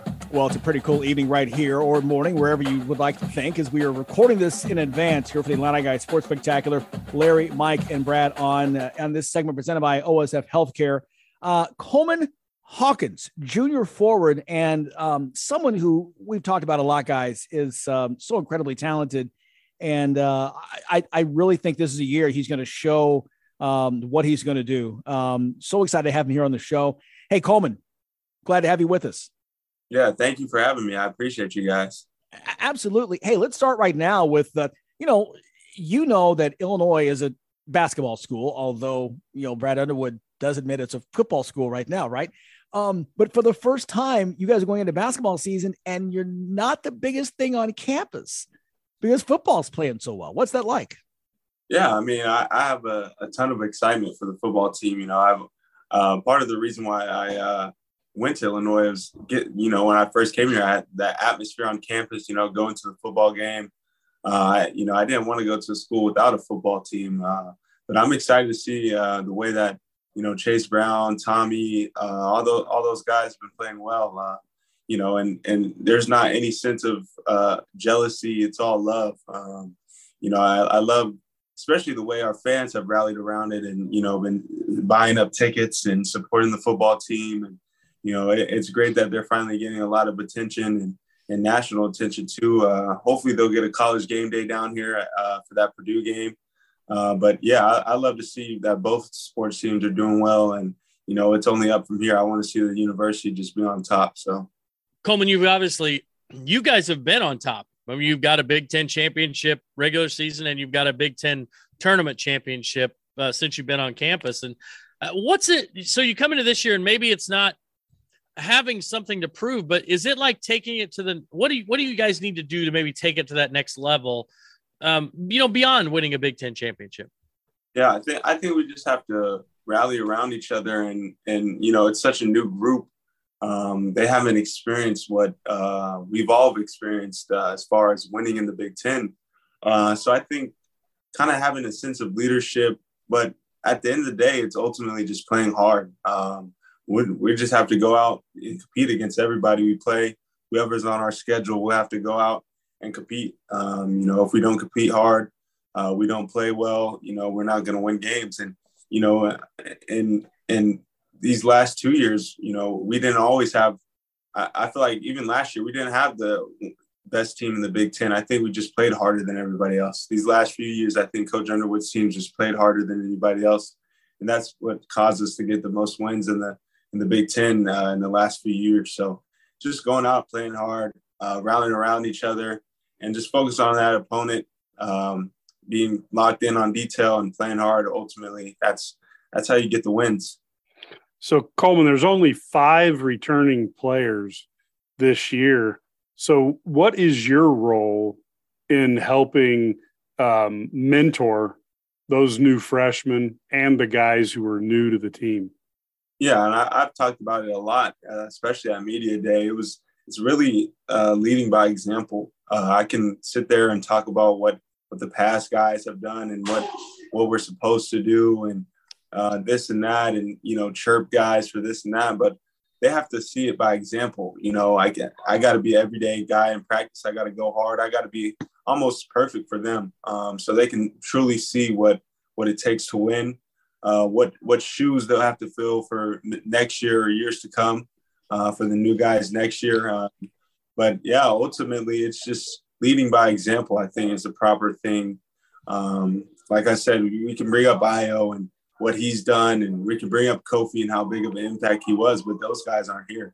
So I played with those guys. I can lead by example, or I can just talk about it and not be about it. So leading by example is a huge piece. Talking with Coleman Hawkins here, and we do want to point out that this interview set up by the Illini Guardians, one of the leading NIL collectives in the country. If you're not familiar, the name, image, likeness that allows student athletes to get some money. And it's something that didn't happen, even just as recently as 18 months ago, a fairly new thing. And certainly we're thankful for all the things the Guardians do. And you can go on their website and take part and get involved in this. IlliniGuardians.com. Coleman, I wanted to ask you kind of about that a little bit, and NIL, and talk to us from a student perspective, student athlete's perspective, of the difference that has made for you and even some other student athletes on campus or that you know around the country. Yeah, I mean, it's a true blessing to just be a part of, especially a fan base who's so passionate about their players. I think Illinois has done a great job of people trying to reach out and support us and help us student athletes. But from an athlete's perspective, with the Champaign community, you know, for me, you know, NIL is great, but even just getting involved in the community. If I did a thing with the YMCA, like different stuff around the community is always fun to do, you know, meeting new people. You know, every time I make a connection with NIL, they know somebody on the other side of town that I've worked with who, you know, might have talked to them about, you know, how nice I was to them. So just getting into the community and really building a relationship with people, you know, who can help me out later on in life. You know, it's not always about the money. You know, it's great to feel supported and get supported by people in the community, but it's also great to really build connections and really just be out there in the community, feel connected with everyone. And because, you know, they're so supportive. It just means a lot for all the support and just building those bonds with those people. So how much time does that take out of your, I mean, obviously you're in school, you got basketball.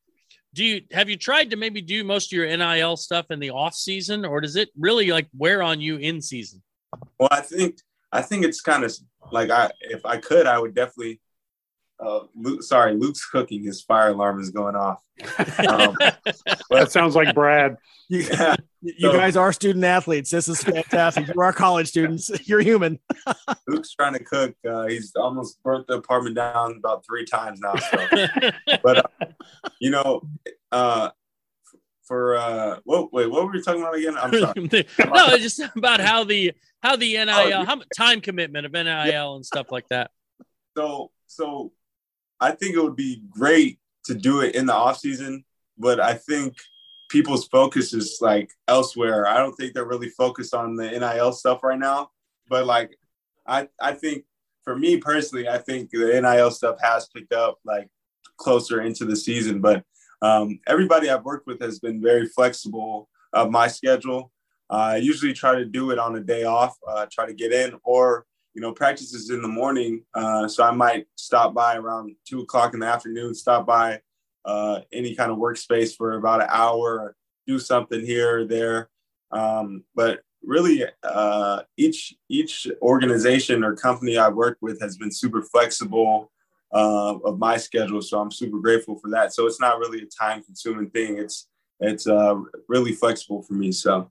We're talking with Illini center Coleman Hawkins, a quick timeout, and then more with Coleman on the Illini Guys Sports Spectacular. Slow down, they say. You're getting older. Relax. Seriously, you're on a mission. You've got places to go, grandkids to see. At OSF Healthcare, we want you to be the best you possible, whoever you are, wherever you're going, whatever your mission is. We're here to support it, because that's our mission. Your life, our mission.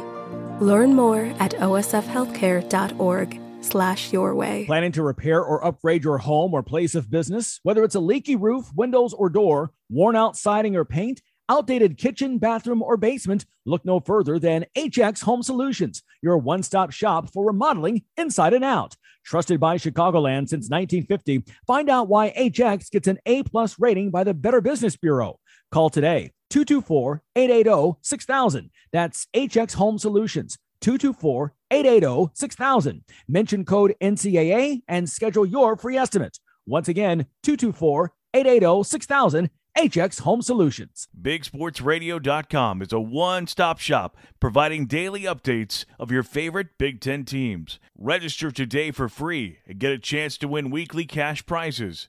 Details at BigSportsRadio.com. Do you owe the IRS $10,000 or more in back taxes? Are you being audited or investigated? Has the IRS sent you a letter demanding payment? You may not owe what they claim. Make this free call to the tax doctor now. Let them negotiate with the IRS on your behalf. 800-816-4492. 800-816-4492. That's 800-816-4492.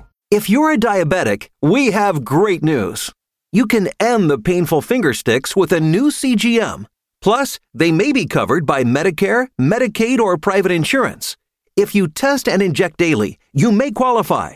Call US Med now to learn more. 800-390-5160. 800-390-5160. 800-390-5160. That's 800-390-5160. Life can be full of risks. One thing you shouldn't take a risk with ever is your family's health insurance. If you're self-employed or you now need affordable health insurance, you need to make this free call right now and see how the Health Insurance Helpline can help you get it. 800-448-0828. 800-448-0828. 800-448-0828. That's 800-448-0828.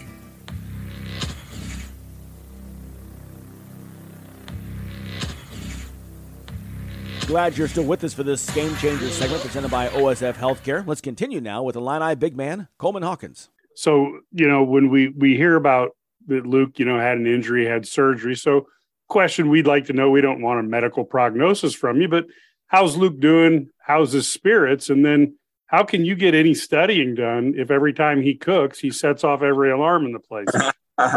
Yeah, Luke's been doing well. I just heard him on the phone talking to his mom. You can hear everything in our apartment. The walls are super. So heard him talking on the phone with his mom, Sandy. He's doing well. You know, he's asking her how to cook this. He's asking her how to cook salmon, broccoli, and rice. What? But he told his mom he's doing well. He told me he's feeling great. There's no pain. He's just been rehabbing and doing all this stuff. But his spirits are well. He's coming into practice, you know, talking like he normally does. But, yeah, I mean, other than him almost burning my apartment down multiple times, you know, it's good to have Luke back around because he did go home to Fort Wayne, you know, and I can see why. You know, he got his surgery in Indianapolis, but he went home. But, no, it's good to have Luke here. He's a good friend of mine, roommate, too. So, yeah, it's good to have Luke back. Look forward to having him return very soon. You know, I want to ask you a question, and if you don't mind, because we're all men here. There was so much talk last spring about, you know, possibly you may look to leave, and you decided to stay. You know, to whatever degree you're comfortable. Talk us through that process if you were considering going elsewhere, and why you did decide to stay and become a leader on this year's team. Yeah, I think a lot of people there's a quote that was posted everywhere from a media interview. I think a lot of people took it the wrong way. And as an athlete, you know, the transfer portal, as soon as that thing opens up, it's like that, you know, people are putting their names in. And my biggest thing was just seeing who we were going to bring in. You know, I would never run from competition. If we brought in a guy in my position, you know, I'm open to play anywhere. You know, right now I'm playing the 5. Dane Deja is also a five. You know, I'm playing the five right now, but that doesn't mean I can't play the four, the three, the two. I can play whatever position. My biggest thing was just seeing who we were going to bring in. You know, if we were bringing in a fifth-year senior guy who's like me, you know, they're not going to be a fifth-year senior guy to sit on the bench and wave a towel and watch me play. You know, they're going to be there playing. I wanted to see what kind of roster we had. You know, if it was going to be kind of like the same exact roster we had previous years, the play style, what the roster and the play style was going to look like. And ultimately that was my decision in my heart, was stay with Illinois. It was never, I'm out of here for sure. If that was the case, I would have been out of there right after the season. I just wanted to see what our roster was going to be like and what kind of play style we were going to play with. Because the play style we play with now is what I was looking for. And I'm right here. You know, I wasn't worried about who they're going to bring in.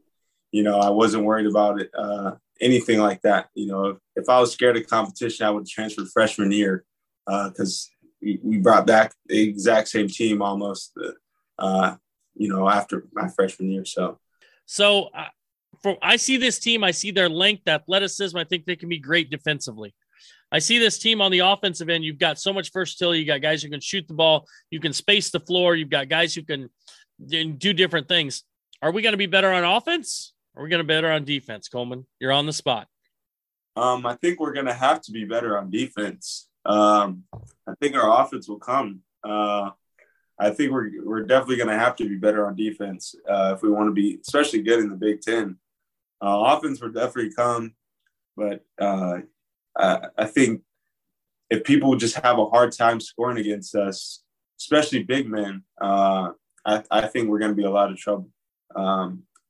I think Ty could guard the ball well. Terrence could guard the ball well. I think I could guard the ball well. Matt is great in passing lanes.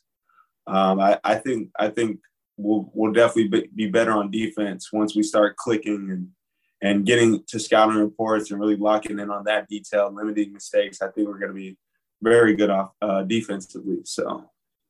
So you've talked about, you know, maturity of leading the team.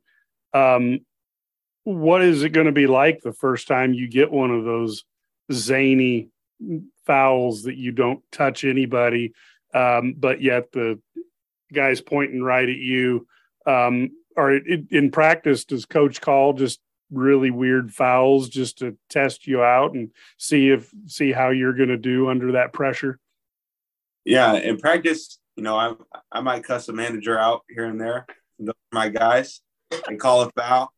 But no, in the game, you know, I can't predict what kind of moment I'm going to be in. I mean, obviously, if it's a game-changing call, you know, I might be upset, but I'm definitely going to have to try to control my emotions. Like I said, I can't predict, I might be too deep in the moment, might let something slip out, but, and I'm just being real with you, cause that's just the way I am. You know, I compete real hard and I don't like to lose. I love to win. So I can't predict, but I'll definitely say I'm gonna try my best to try to control my emotions, and try to just show the guys to keep it cool. And if someone has a moment like that, just try to talk to them, calm them down, pull them aside, you know, stuff like that. Or I've even had conversations with the ref at the Kansas game, and he told me I was one of his favorite players. And if I just went up and talked to him sometimes, you know, it would be a lot easier for me to get calls and just have mature conversations with refs. So maybe you might see me in the middle of the game, you know, having a nice, friendly, mature conversation, and the next time down. No, well, when Sturdy was in high school, what he would do, and I thought this was genius move, is he would have a roll of 20s and he would go talk to a ref, offer him a 20, and then walk away. And he got a ton of calls. Never fouled out. Never fouled out one time. If Illini Guardians keeps helping me out, I might be. And you just tell Coach Underwood that was Sturdy's idea. All right. That's right. I will. Yeah. He may not be so nice in the locker room. So just blame it on Sturdy. Yeah, just blame Sturdy. You know, that's what they do here. That's what they do here. That's right. All the time. You know, Coleman, one thing that we've talked to for quite a while now, and the one thing you haven't talked about is your own personal future. And again, I think that I'm just guessing that that may, again, speak to the maturity. You know, you're getting some, there is some buzz about there about you at the next level. It's always been there. I think that, scouts and people who watch the game respect and admire your versatility, but again, you've added to that and it appears become a more complete player. How gratifying is that for you to be in that position now that, you are being seen as one of the best players in the conference and perhaps even the country? Yeah, it just excites me. 'Cause just watching the draft last year, I think it was 25 or 26 guys I've either played with or played against, whether it's on my team at a camp, against them in high school, college. So it's just motivating. You know, that's always been a dream of mine to get to that next level. And I just see it as like a sign of respect. You know, I'm getting a lot of respect. You know, people respect my game, and, you know, some people could see it and be like, oh, he averaged this amount of points and this and that, but they don't understand like the impact in which I can bring to the table. You know, whether it doesn't show up on the stat sheet, you know, and I think a lot of the scouts are aware of that. A lot of people who really truly understand the game are aware of that. So I think it just feels like I'm more respected for the way I played. So it means a lot to get that kind of notoriety and be out there and the media outlets to talk about me. But it means a lot. But I honestly, I do try not to, you know, let it get to my head as well. So is there an area that you know, when you look about playing at the next level or even just this season, is there an area where you feel like this offseason has been productive for you as far as making a transformation, improving a skill, whatever it is?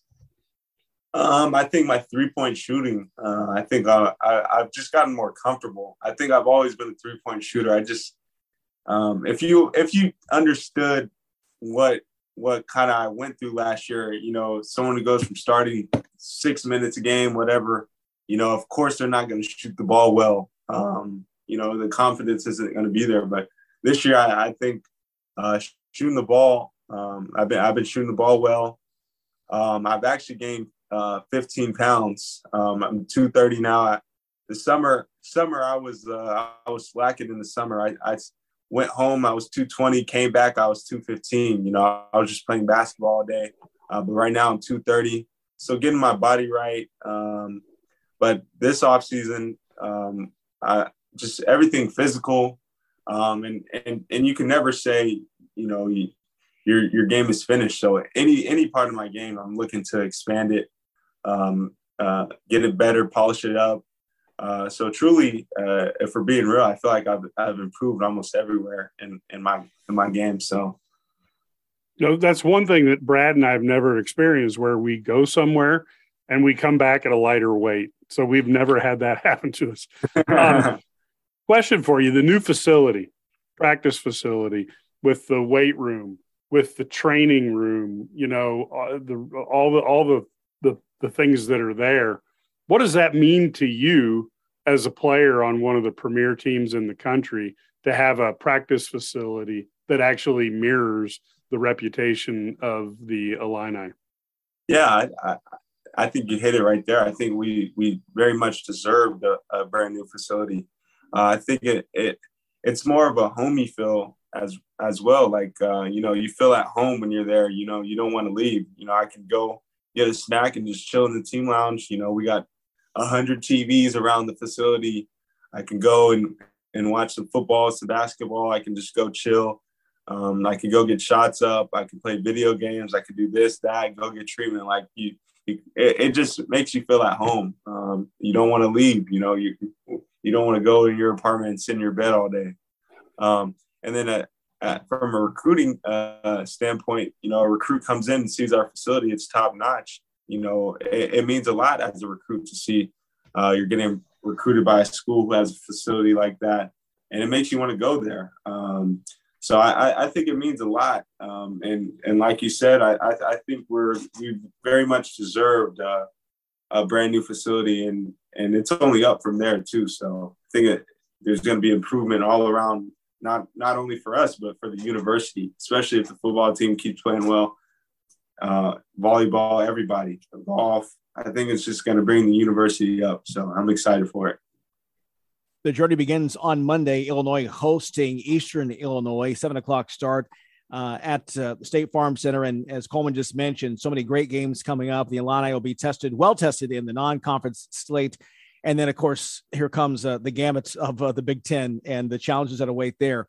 Coleman, what an exciting time, as we talked before with Coach Underwood. First time since 2006 that this team has been in the preseason 3 consecutive years, preseason top 25.